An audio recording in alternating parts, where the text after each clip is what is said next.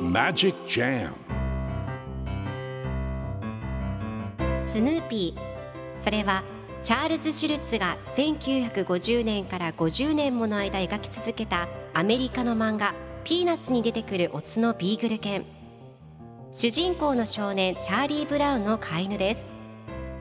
気が弱くて自分に自信が持てないチャーリー・ブラウンをはじめいろんな個性を持つ子どもたちが織りなす人間模様に人生の哲学を感じるのは私だけでしょうか？Peanuts Dictionary. Peanuts Dictionary. Peanuts Dictionary このコーナーではスヌーピーを愛してやまない私高木マーガレットが物語に出てくる英語の名台詞の中から心に響くフレーズをピックアップ。これを聞けばポジティブに頑張れる。そんな奥の深い名言を分かりやすく翻訳していきますそれでは今日ピックアップする名言はこちら。I take it back that wasn't a bad excuse. I take it back that wasn't a bad excuse.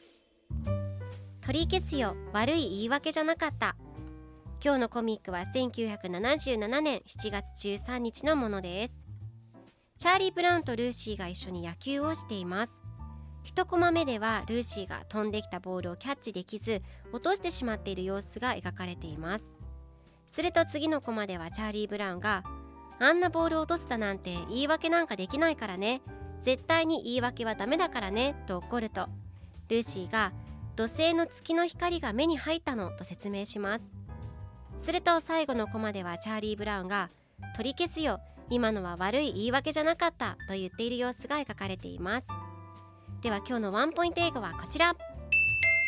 Take back 取り戻す取り返すという意味です。今回のコミックでは I take it back that wasn't a bad excuse と出てくるので取り消すよ悪い言い訳じゃなかったという意味になります。では take back の例文2つ紹介するとまず1つ目。お金を取り戻す。